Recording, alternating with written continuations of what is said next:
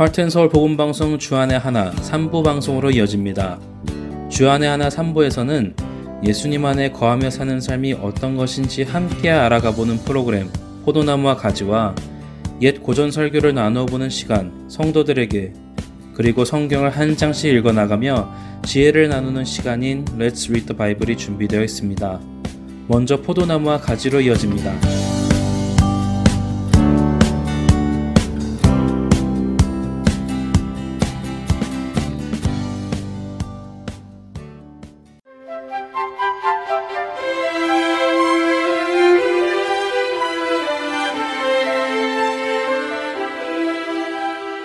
애청자 여러분 안녕하세요. 예수님과 동행하는 삶을 나누는 시간 포도나무와 가지, 진행의 민경은입니다.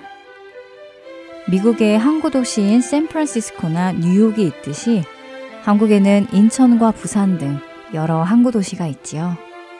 항구 도시는 배를 타고 오고 가는 여러 나라 사람들이 다녀가는 곳이어서 그런지 다양한 문화와 신기한 물건들이 있는 지역이기도 합니다. 무역과 교통이 발달해서 많은 돈이 오고 가고, 그러다 보면 도시가 쉽게 부유해지기도 하지요. 성경에서도 이런 항구 도시가 있습니다. 바로 고린도 지역인데요.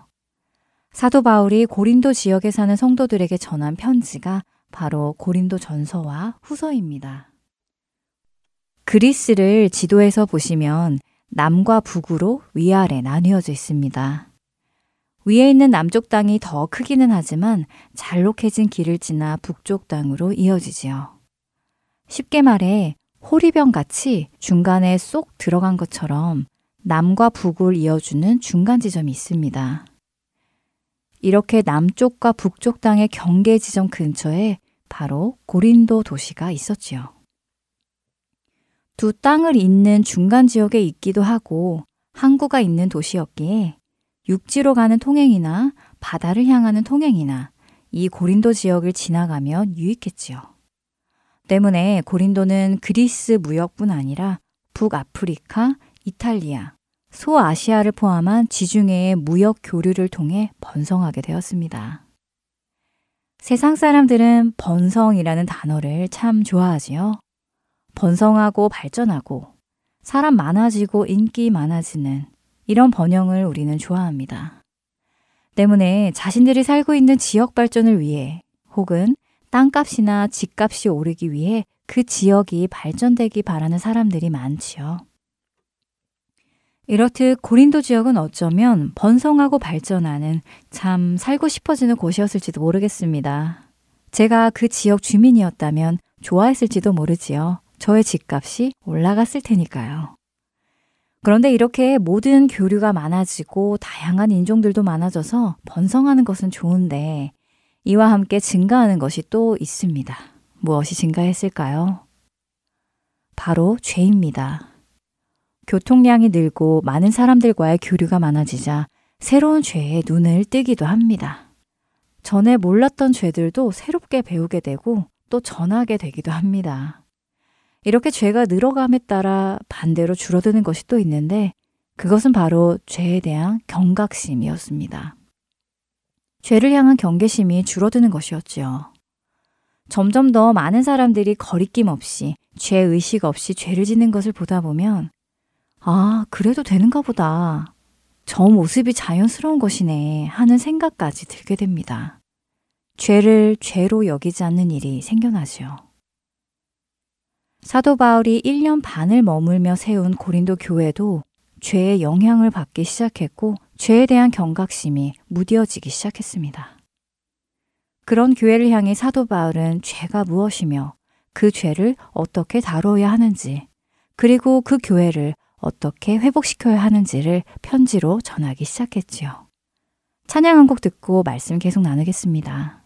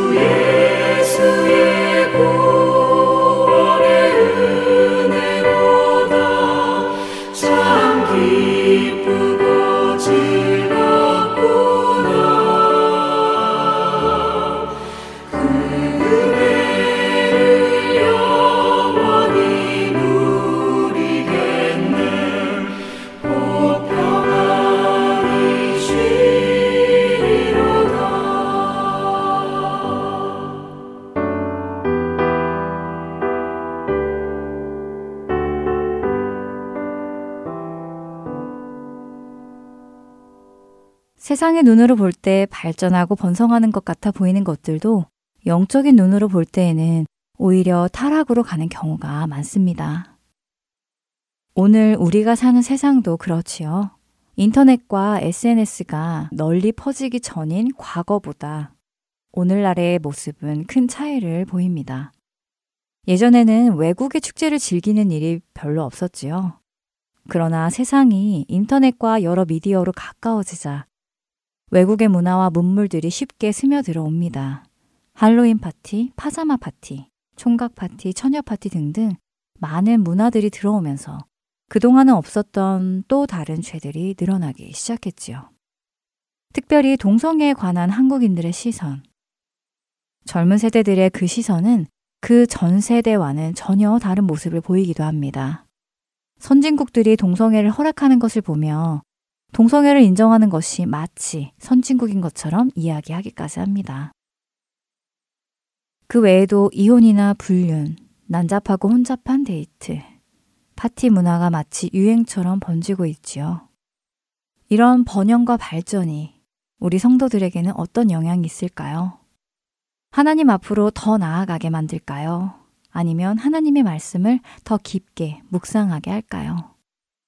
또한 믿지 않는 세상 사람들로 하여금 하나님을 만날 수 있는 기회를 더 많이 제공하고 있을까요?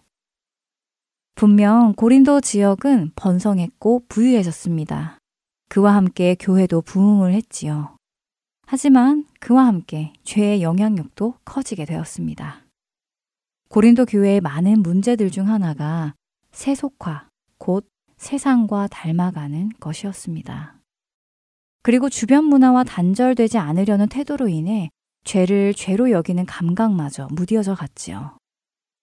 대부분의 성도가 이기적이고 부도덕했으며 이교적인 생활을 과감하게 끊어내지 못했음을 성경은 기록합니다. 부도덕한 일을 저지르며 교회를 다니면서도 부끄러워하지 않았고 다른 교인들조차 그것을 그대로 받아들이며 오히려 우리는 이런 죄인들을 품어주는 마음이 있다며 부끄러운 것을 모르고 자랑하기까지 했지요. 사도 바울은 이 문제를 고치기 위해 신실한 그리스도인이 불순종하고 회개하지 않는 성도들과 교제하는 것을 그만두어야 한다고 말하며 회개하지 않는 그들을 교회에서 구별하여 쫓아내야 한다고까지 말씀했지요. 고린도전서 5장 6절과 7절에는 너희가 자랑하는 것이 옳지 아니하도다. 적은 누룩이 온 덩어리에 퍼지는 것을 알지 못하느냐. 너희는 누룩 없는 자인데 새 덩어리가 되기 위하여 묵은 누룩을 내버리라. 우리의 유월절 양, 곧 그리스도께서 희생되셨느니라 라고 말씀합니다. 물론 죄인을 사랑으로 품어주고 받아들여주는 것은 맞습니다. 하지만 그것은 죄인이 자신의 죄로 고민하며 그 죄에서 벗어나기 위해 노력할 경우이지요.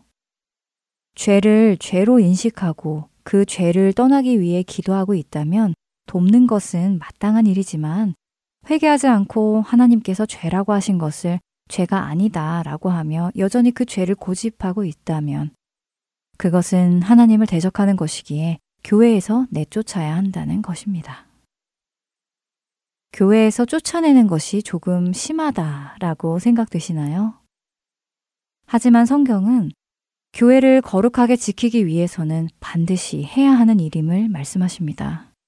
썩은 사과가 건강한 사과들까지 썩게 만들기 때문에 말이지요. 우리 역시 지금 고린도 교회처럼 세상 한복판에서 살아가고 있습니다. 인터넷과 미디어를 통해 많은 것을 보고 듣고 이야기하고 있지요. 심지어 이단적인 설교들도 넘쳐나고 있으며 성경에 근거하지 않은 잘못된 정보들이 기독교라는 탈을 쓰고 미디어를 통해 흘러들어오고 있습니다. 저 역시 아침마다 카톡으로 많은 정보를 받을 때가 있습니다. 하나님의 말씀도 있지만 세상적인, 비성경적인 이야기도 많이 있지요. 가끔은 그 정보들로 인해 마음과 머릿속이 꽉 찰 때가 있는데요. 기도하기보다는 사람들의 말에 더 마음이 끌려 정말 그렇게 하면 된대? 하면서 정보를 더 의지하기도 합니다. 나의 마음이 사람들의 말들 속으로 들어갈 때 우리는 다시 말씀을 기억해야 합니다.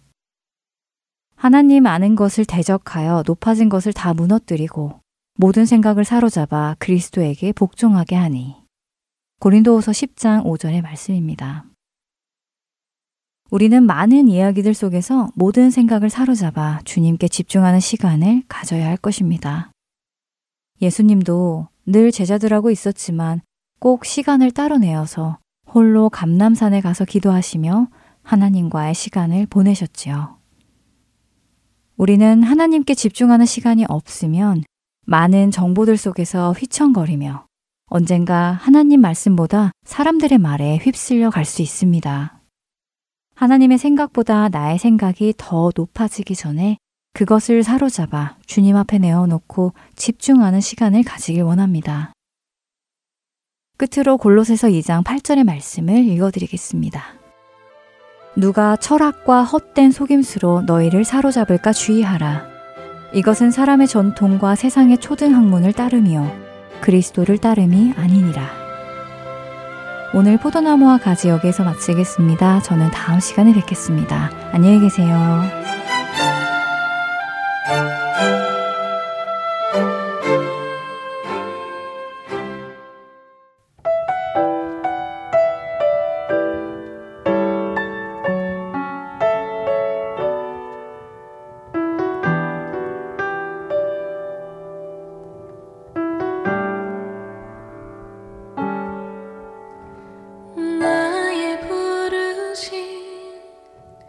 그 길을 따라 걸어갈 때에 그 길 끝에 날 맞아주시는 이 하나님의 사랑 예수 그리스도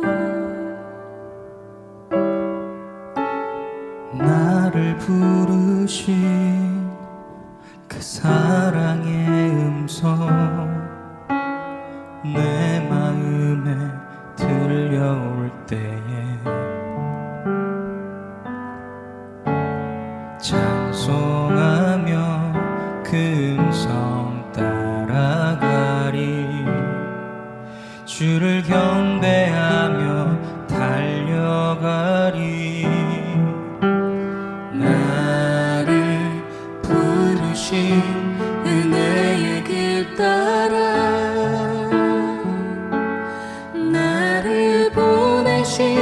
진리의 길 따라 내 모든 것 드리며 내 삶을 드리며 주를 예배하며 나아가리 나를 부르신 은혜의 길 따라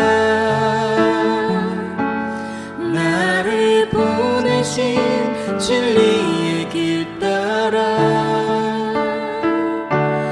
내 모든 것 드리며 내 삶을 드리며 주를 예배하며 나아가리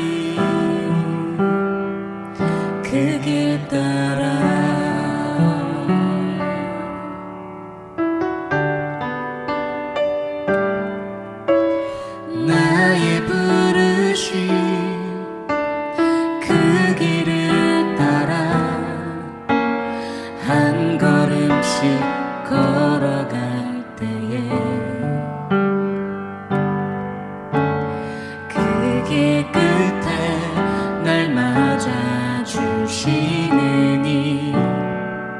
하나님의 사랑 예수 그리스도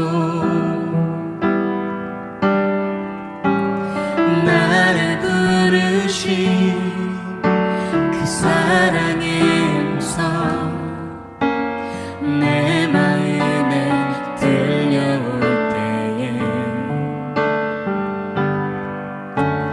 찬송하며 그 음성 따라 주를 경배하며 달려가리 나를 부르신 은혜의 길 따라 나를 보내신 진리의 길 따라 내 모든 것 드리며 내 삶을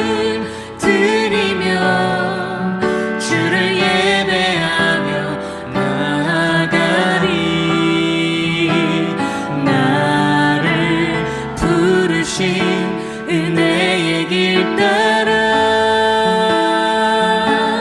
나를 보내신 진리의 길 따라 내 모든 것 드리며 내 삶을 드리며 주를 예배하며 나아가리 그길 따라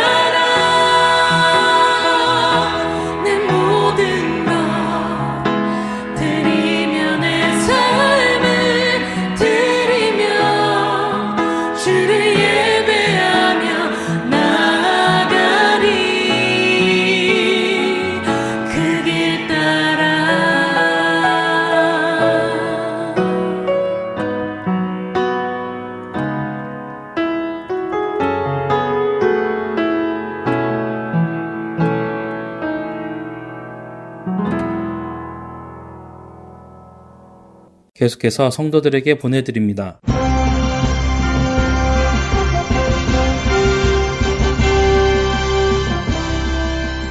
여러분 안녕하세요. 성도들에게 진행의 권혁준입니다. 성도들에게 이 프로그램은 지난 시대의 외국 설교자들의 설교를 여러분께 읽어드리는 시간입니다. 오늘은 1634년에 태어나 1668년 34살의 나이로 소천한 영국의 위대한 청교도 목사 조셉 얼라인의 설교 일부를 읽어드립니다. 다윗이 밧세바와 우리아에게 지은 죄를 깨닫지 못하고 있을 때 나단 선지자는 다윗을 찾아가 이야기합니다. 양들을 무수히 많이 가진 어떤 부자가 가난한 사람이 유일하게 소유하고 기르고 있던 암양 새끼 한 마리를 빼앗아다가 잡아먹은 것에 빗대어서 다윗 왕이 우리아에게서 그의 아내 밧세바를 빼앗은 죄를 암시적으로 말해줍니다. 그러나 다윗 왕은 나단 선지자가 그 비유를 통해서 자신의 죄를 지적하고 있는 것임을 깨닫지 못했습니다. 그래서 나단 선지자는 비유 같은 것은 다 내던져 버리고 단도직입적으로 당신이 그 사람이라 라고 말해줄 수밖에 없었고, 그때야 다윗은 자신의 죄를 분명하게 깨닫게 되었습니다. 구원받기 위해서는 거듭나야 한다는 것을 알고 있는 사람들 중에서 지금 당장 거듭나야 한다고 생각하는 사람은 적습니다. 자기가 거듭나지 않았다는 것을 정직하게 인정은 하지만 지금 당장에 거듭나야 한다는 것은 아니라고 스스로 기만합니다. 사람의 마음은 타고난 천재적인 사기꾼이고 자기 기만에 의한 망상은 사람의 마음속에 너무나 뿌리 깊이 자리 잡고 있는 고치기 힘든 난치병이기에 사람을 그러한 망상에서 깨어나게 하는 것은 반드시 필요한 일이기는 하지만 그 일을 해내기는 정말 어렵습니다. 하지만 회심하지 않는 사람들은 반드시 그 망상에서 깨어나야 합니다. 이렇게 그들 자신을 속이고 그래서 스스로도 속아 넘어간 사람들은 자기가 천국에 들어가리라는 것을 의심하지 않기 때문에 아주 자신 있게 천국 문 앞으로 달려가지만 바로 그 천국 문 앞에서 퇴짜를 맞고 발길을 돌리게 됩니다. 무수한 교회 다니는 사람들이 자신의 은밀한 죄로 인해 멸망하게 될 것이라는 말을 깊이 새겨두시기를 간절히 부탁드립니다. 이런 은밀한 죄는 단지 다른 사람들에게만 감추어져 있을 뿐만 아니라 당사자들이 자신의 마음을 제대로 살피지 않기 때문에 그들 자신에게도 감추어져 있습니다. 교인들은 드러난 죄들로부터는 자유로울지라도 예를 들면 음행하는 자들, 탐욕스러운 자들, 술 취하는 자들, 맹세하는 자들, 도둑질하고 압제하는 자들, 하나님을 섬기지 않고 속되게 살아가는 자들, 신앙을 조롱하는 자들, 이렇게 죄라고 드러나는 죄들에 관해서는 나는 그렇지 않아 하고 자유로울 수 있습니다만 드러나지 않고 은밀하게 감추어져 있던 죄들로 인해 멸망하게 될 수 있습니다. 수많은 사람들을 영원한 멸망으로 인도하는 은밀한 죄들이 우리 안에도 있는지 주의 깊게 살피고 그런 것들이 발견된다면 바로 그런 것들이 당신이 은혜 안에서 살고 있지 않고 회심하지 않은 상태에 있음을 분명하게 보여주는 불길한 증표들이라는 것을 깨달아야 합니다. 여러분께서 영원한 생명을 얻고자 한다면 이 죄 중에서 어느 하나라도 여러분에게 해당되는 것이 있는지를 거룩한 열심을 품고 주의 깊게 들어주시길 바랍니다. 그 은밀한 죄의 첫 번째는 의도적인 무지입니다. 이 죄는 의도적으로 알려고 하지 않는 죄를 말합니다. 호세아서 4장 6절은 내 백성이 지식이 없으므로 망하는도다. 내가 지식을 버렸으니 나도 너를 버려 내 제사장이 되지 못하게 할 것이요. 내가 내 하나님의 율법을 잊었으니 나도 내 자녀들을 잊어버리리라 라고 말씀하십니다. 자기는 선한 마음을 지니고 있기 때문에 반드시 천국에 들어가게 될 것이라고 철석같이 믿지만 이 의도적인 무지의 죄로 인해서 소리 소문도 없이 영원한 멸망 속으로 들어가고 지옥에 던져지는 가련한 사람들이 아주 많습니다.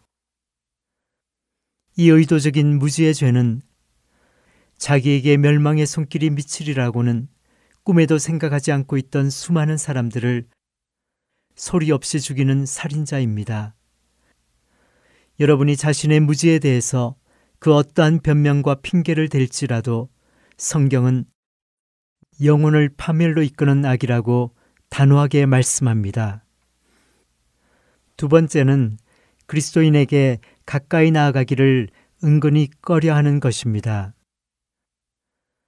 주님께서는 물은 내게 오는 자가 자기 부모와 처자와 형제와 자매와 더욱이 자기 목숨까지 미워하지 아니하면 능히 내 제자가 되지 못할 것이라 라고 누가복음 14장 26절에서 말씀하셨습니다. 이것은 어려운 말씀입니다만 꼭 해야 하는 말씀입니다.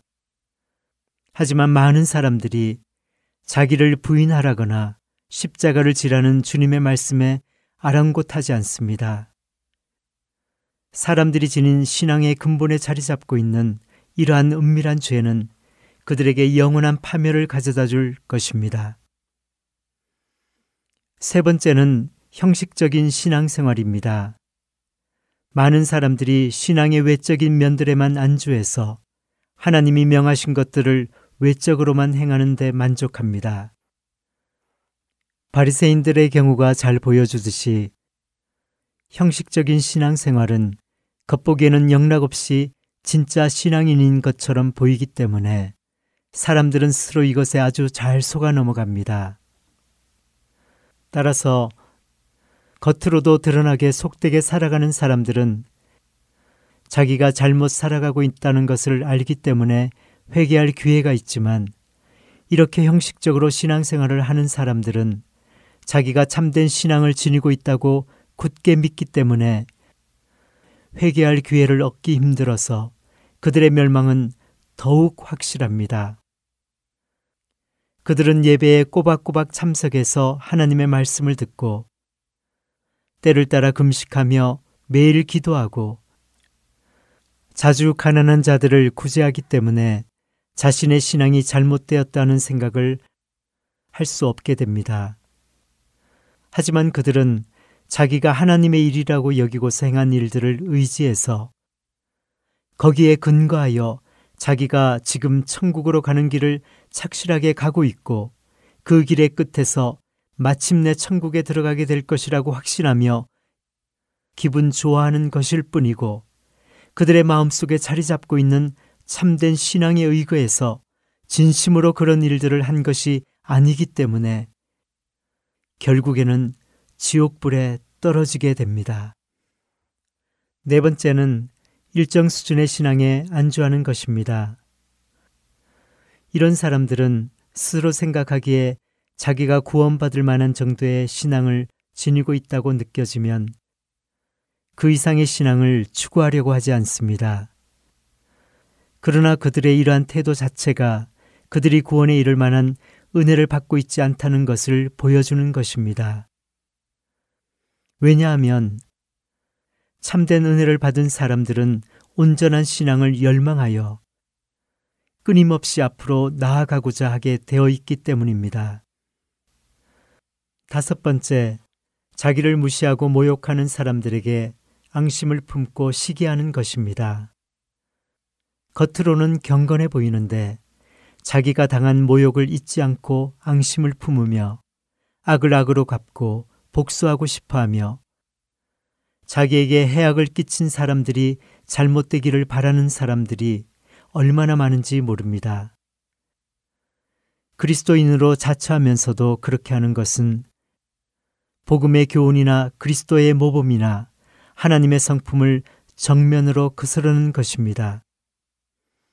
이 은밀하게 감추어진 악이 마음속에서 계속해서 부글부글 끓고 있는데도 자신의 그러한 악을 미워하거나 저항하거나 죽이지 않고 도리어 그 악에 의해서 늘 지배당하는 가운데 살아간다면 그 사람은 그 속에 악독이 가득한 사람이고 사망의 상태에서 살아가고 있는 사람임이 틀림없습니다. 6번째, 교만이 펄펄 살아있는 것입니다. 하나님으로부터 오는 칭찬보다 사람들의 칭찬을 더 좋아해서 사람들로부터 존경과 박수갈채와 인정을 받는 데 마음을 두는 자들은 참된 회심을 전혀 알지 못하는 가운데 여전히 죄 가운데서 살아가는 자들임에 틀림없습니다. 자신의 마음속에 있는 교만을 알아차리지도 못하고 탄식하지도 않으며 괴로워하지도 않는다면 그것은 영적으로 죄 가운데서 죽어서 싸늘한 시체가 되어 있음을 보여주는 증거입니다. 교만의 죄는 많은 사람들의 마음속에 아주 은밀하게 살아있으면서 그들을 지배하지만 사람들은 자기 속에 교만이 펄펄 살아 움직이고 있다는 사실을 까맣게 모르고 살아갑니다. 마지막으로 육신적인 안일함에 빠져 있는 것입니다. 이런 사람들은 자신의 영적인 상태가 이미 좋고 아무런 문제가 없다고 믿는 주제넘은 확신 속에서 살아갑니다. 많은 사람들이 나는 평안하고 안전하다고 굳게 믿고 있을 때 멸망이 불시에 그들에게 임합니다. 10처녀 비유에 나오는 미련한 처녀들도 그런 식의 잘못된 확신을 가지고 있었기 때문에 시장에 나가서 기름을 사서 준비해 놓아야 하는데도 그렇게 하지 않고 잠을 자거나 빈둥거리며 시간을 보냈던 것입니다. 그런데 자신들이 기다리던 신랑이 그들이 철석같이 확신하고 있던 것과는 반대로 불시에 도착합니다. 그렇기 때문에 그들은 기름을 준비할 시간이 없게 되었고 부랴부랴 시장에 가서 기름을 사서 돌아왔을 때에는 천국문은 이미 닫혀 있었습니다. 이 미련한 처녀들 같은 사람들이 그 후로는 다시는 생겨나지 않았다면 얼마나 좋았을까요? 하지만 애석하고 안타깝게도 그런 사람들은 어느 곳에나 있고 거의 어느 집에나 있습니다. 사람들은 아주 작은 근거라도 붙잡을 수만 있다면 어떻게 해서든지 자신의 영적인 상태는 괜찮고 아무 문제가 없다고 생각하고 싶어하며 자신의 실상을 제대로 보지 않으려고 합니다. 그리고 결국에는 자신의 죄 가운데서 멸망하고 맙니다. 지금 여러분이 누리는 평안이 정말 성경이 말씀하시는 평안입니까? 여러분이 제대로 된 신자임을 보여주는 확실한 증표들을 보여줄 수 있으십니까? 그 평안이 하나님이 주신 평안이 아니라 육신적인 평안이라면 그 평안은 여러분의 영혼을 죽이는 가장 치명적인 원수여서 여러분에게 웃음을 보내고 입맞춤을 하며 듣기 좋은 말들을 끝없이 해대다가 결국에는 멸망 속으로 던져버릴 것입니다. 이쯤 되면 아마 많은 분들이 주님의 제자들처럼 그렇다면 누가 구원을 얻겠습니까? 라며 소리치고 싶을 것입니다. 좁은 길을 가는 여러분에게 하나님의 은혜가 있기를 기도합니다. 우리는 하나님께서 우리에게 은혜를 주셔서 사탄이 가짜로 우리를 속일 수 없게 해주시기를 바라는 것입니다. 눈을 부릅뜨고 당신 자신을 살피십시오. 당신 자신의 마음조차도 믿지 마시고 하나님 앞으로 나아가서 당신을 살피시고 시험하시고 검증하셔서 당신의 진짜 생각이 무엇인지를 다 드러내어 주시기를 기도하십시오. 온갖 방법을 다 사용해 보았는데도 당신의 상태가 제대로 다 드러나지 않아서 당신이 여전히 자기 자신에 대하여 뭐가 뭔지 모르겠는 상태가 계속된다면 경건하고 신실한 목회자나 그리스도인 친구와 상의하시기 바랍니다. 이것은 당신이 영생을 얻게 될 것인지 아니면 영벌을 받게 될 것인지가 달려있는 문제라는 것을 명심하시고 이 문제와 관련해서 추호의 의심이나 의구심도 남아있지 않게 될 때까지 결코 쉬지 마십시오. 마음을 살피시고 감찰하시는 하나님께서 우리가 우리 자신의 심령을 살필 때에 도와주시기를 기도합니다. 성도들에게 마치겠습니다.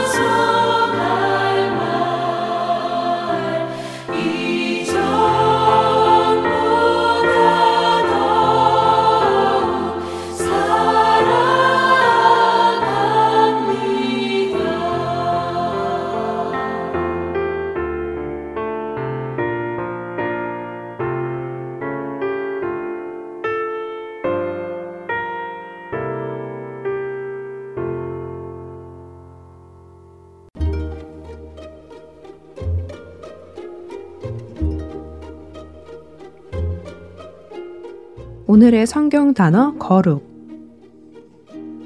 거룩은 히브리어로 카데시로 구별하다, 분리하다 라는 의미를 가지고 있습니다. 거룩은 무엇에서의 구별이며 분리를 말씀하시는 것일까요? 하나님께서는 이스라엘 백성들을 애굽에서 이끌어내셔서 약속의 땅으로 인도하셨습니다. 이것은 바로 죄의 종으로 세상에서 사망의 노예로 살고 있는 우리를 예수 그리스도를 통해 이끌어내시고 약속하신 천국으로 인도하실 것에 대한 예표였습니다. 그리고 이것은 하나님께서 그 백성을 거룩하게 하시는, 다시 말해 세상과 구별시키시는 것을 보여주신 것입니다. 하나님은 이스라엘을 애국과 구별해내셨고 우리를 세상과 구별해내신 것입니다. 하나님은 성경 곳곳에서 내가 거룩하니 너희도 거룩하라 라고 명하십니다. 그 의미는 우리로 세상과 같지 말고 세상과 구분되어 하나님 나라의 법도를 따라 살라는 말씀입니다. 하나님의 백성은 늘 세상과 구분되어 살아가야 합니다. 너희가 순종하는 자식처럼 전에 알지 못할 때에 따르던 너희 사욕을 본받지 말고 오직 너희를 부르신 거룩한 이처럼 너희도 모든 행실에 거룩한 자가 되라. 기록되었으되 내가 거룩하니 너희도 거룩할지어다 하셨느니라. 베드로전서 1장 14절에서 16절의 말씀입니다. 하나님의 거룩하심을 따라 주님 안에서 거룩해져가는 우리가 되기를 소망합니다.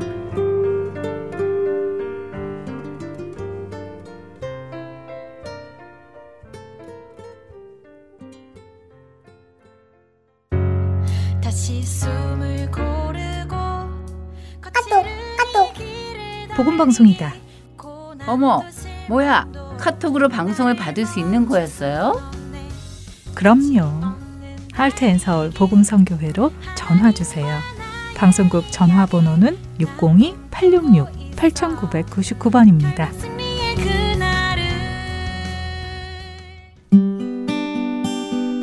기쁜 소식 사랑으로 땅끝까지 전하는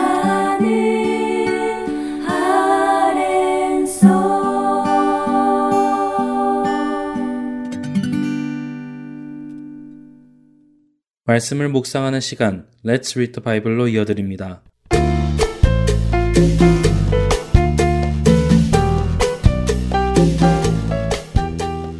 애청자 여러분 안녕하세요. Let's Read the Bible 진행의 임경빈입니다.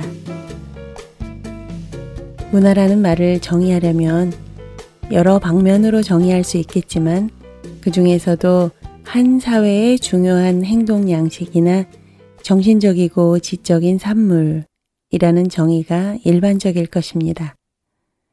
그래서 그 시대의 문화를 보면 그 시대의 사람들은 무엇이 옳다고 생각을 했고 무엇이 잘못이라고 생각을 했으며 또 어떤 행동을 했고 어떤 삶을 살았는지를 알 수 있게 됩니다.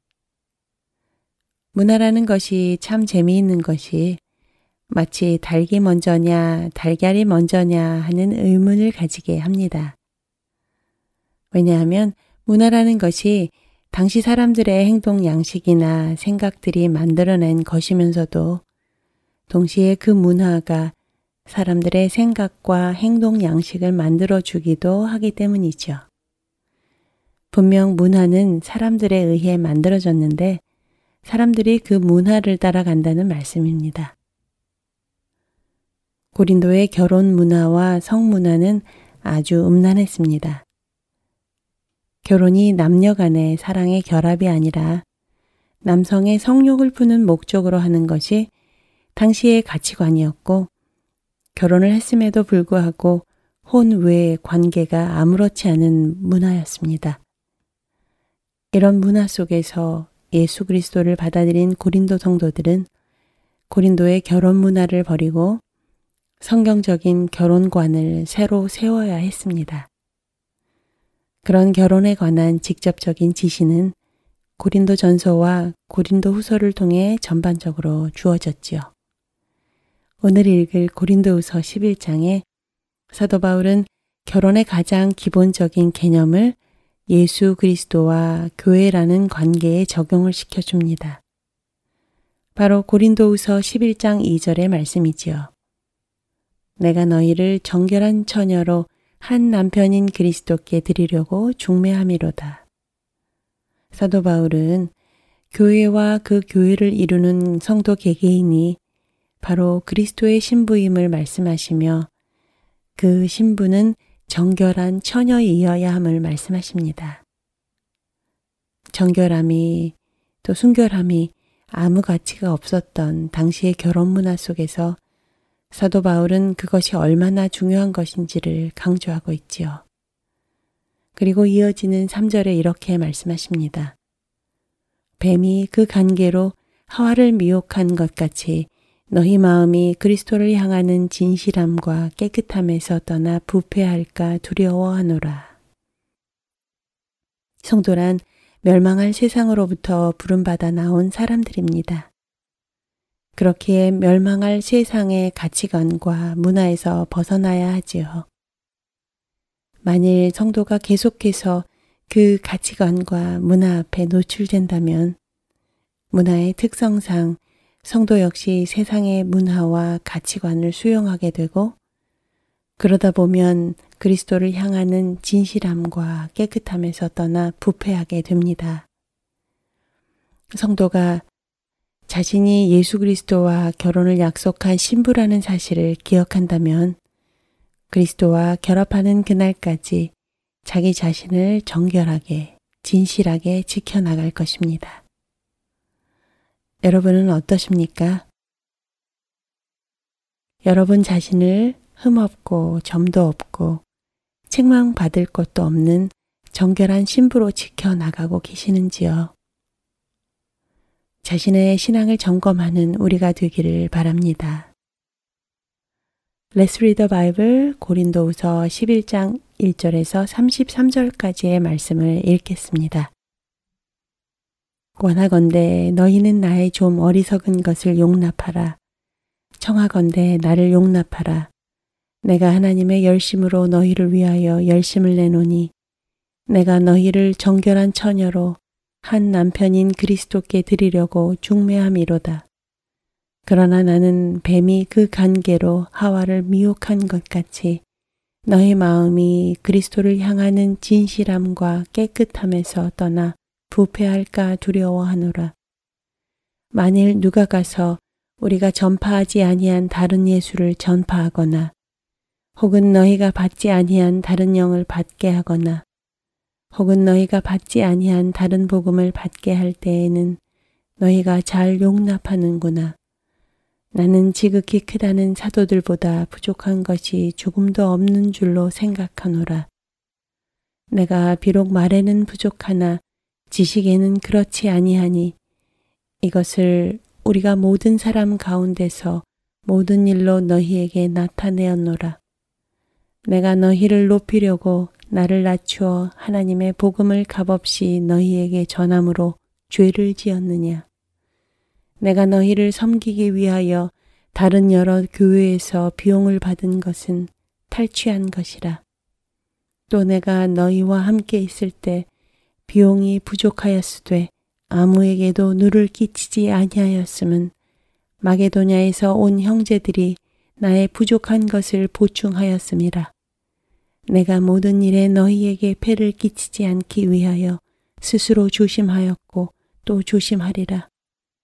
그리스도의 진리가 내 속에 있으니 아가야 지방에서 나의 이 자랑이 막히지 아니하리라. 어떠한 까닭이냐? 내가 너희를 사랑하지 아니함이냐? 하나님이 아시느니라. 나는 내가 해온 그대로 앞으로도 하리니 기회를 찾는 자들이 그 자랑하는 일로 우리와 같이 인정받으려는 그 기회를 끊으려 함이라. 그런 사람들은 거짓 사도요 속이는 일꾼이니 자기를 그리스도의 사도로 가장하는 자들이니라. 이것은 이상한 일이 아니니라. 사탄도 자기를 광명의 천사로 가장하나니 그러므로 사탄의 일꾼들도 자기를 의의 일꾼으로 가장하는 것이 또한 대단한 일이 아니니라. 그들의 마지막은 그 행위대로 되리라. 내가 다시 말하노니 누구든지 나를 어리석은 자로 여기지 말라. 만일 그러하더라도 내가 조금 자랑할 수 있도록 어리석은 자로 받으라. 내가 말하는 것은 주를 따라 하는 말이 아니요 오직 어리석은 자와 같이 기탄 없이 자랑하노라. 여러 사람이 육신을 따라 자랑하니 나도 자랑하겠노라. 너희는 지혜로운 자로서 어리석은 자들을 기쁘게 용납하는구나. 누가 너희를 종으로 삼거나 잡아먹거나 빼앗거나 스스로 높이거나 뺨을 칠지라도 너희가 용납하는도다. 나는 우리가 약한 것 같이 욕되게 말하노라. 그러나 무슨 일에 담대하면 어리석은 말이나마 나도 담대하리라. 그들이 히브리인이냐 나도 그러하며 그들이 이스라엘인이냐 나도 그러하며 그들이 아브라함의 후손이냐 나도 그러하며 그들이 그리스도의 일꾼이냐 정신없는 말을 하거니와 나는 더욱 그러하도다. 내가 수고를 넘치도록 하고 옥에 갇히기도 더 많이 하고 매도 수없이 맞고 여러 번 죽을 뻔하였으니 유대인들에게 40에서 하나 감한 매를 5번 맞았으며 3번 태장으로 맞고 1번 돌로 맞고 3번 파선하고 1주야를 깊은 바다에서 지냈으며 여러 번 여행하면서 강의 위험과 강도의 위험과 동족의 위험과 이방인의 위험과 시내의 위험과 광야의 위험과 바다의 위험과 거짓 형제 중의 위험을 당하고 또 수고하며 애쓰고 여러 번 자지 못하고 줄이며 목마르고 여러 번 굶고 춥고 헐벗었노라. 이 외의 일은 고사하고 아직도 날마다 내 속에 눌리는 일이 있으니 곧 모든 교회를 위하여 염려하는 것이라. 누가 약하면 내가 약하지 아니하며 누가 실족하게 되면 내가 애타지 아니하더냐. 내가 부득불 자랑할진대 내가 약한 것을 자랑하리라. 주 예수의 아버지 영원히 찬송할 하나님이 내가 거짓말 아니하는 것을 아시느니라. 다메섹에서 아레다 왕의 고관이 나를 잡으려고 다메섹 성을 지켰으나 난 광주리를 타고 들창문으로 성벽을 내려가 그 손에서 벗어났노라. Let's Read the Bible. 고린도후서 11장 1절에서 33절까지의 말씀을 읽었습니다.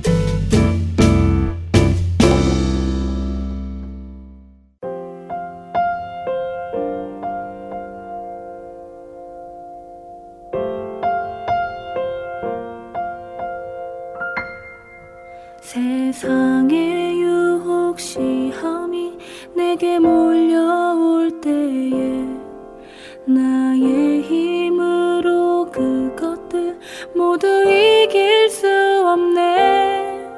거대한 폭풍 가운데 위축된 나의 영혼 어찌할 바를 몰라 헤매이고 있을 때 주를 찬양 손을 들고 찬양 전쟁은 나에게 속한 것 아니니 주를 찬양 손을 들고 찬양 전쟁은 하나님께 속한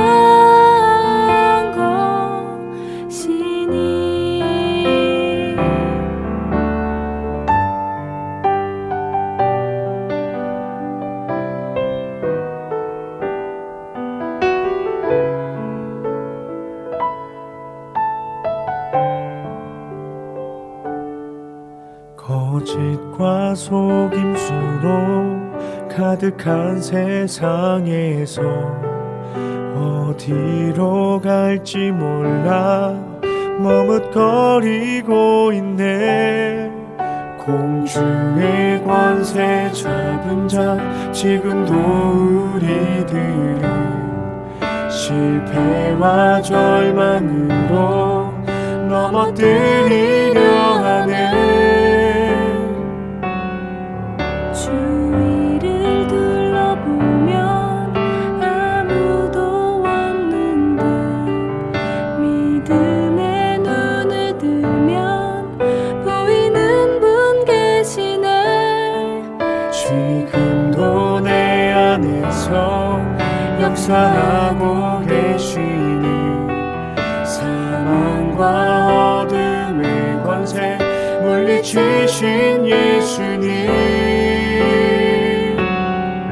주를 찬양, 손을 들고 찬양. 전쟁은 나에게 속한 것 아니니. 주를 찬양, 손을 들고 찬양. 전쟁은 속한 것이니. 주를 찬양, 주를 찬양. 손을 들고 찬양. 전쟁은 나에게 속한 것 아니니. 주를 찬양,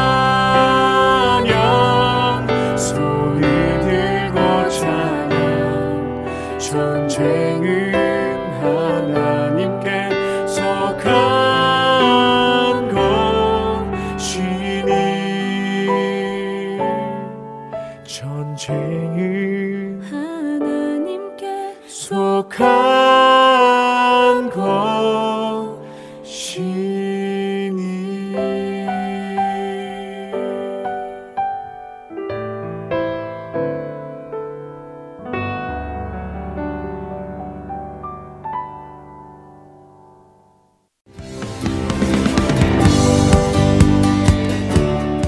지금까지 주안의 하나 3부 함께 해주셔서 감사드립니다. 계속해서 주안의 하나 4부로 이어집니다. 감사합니다.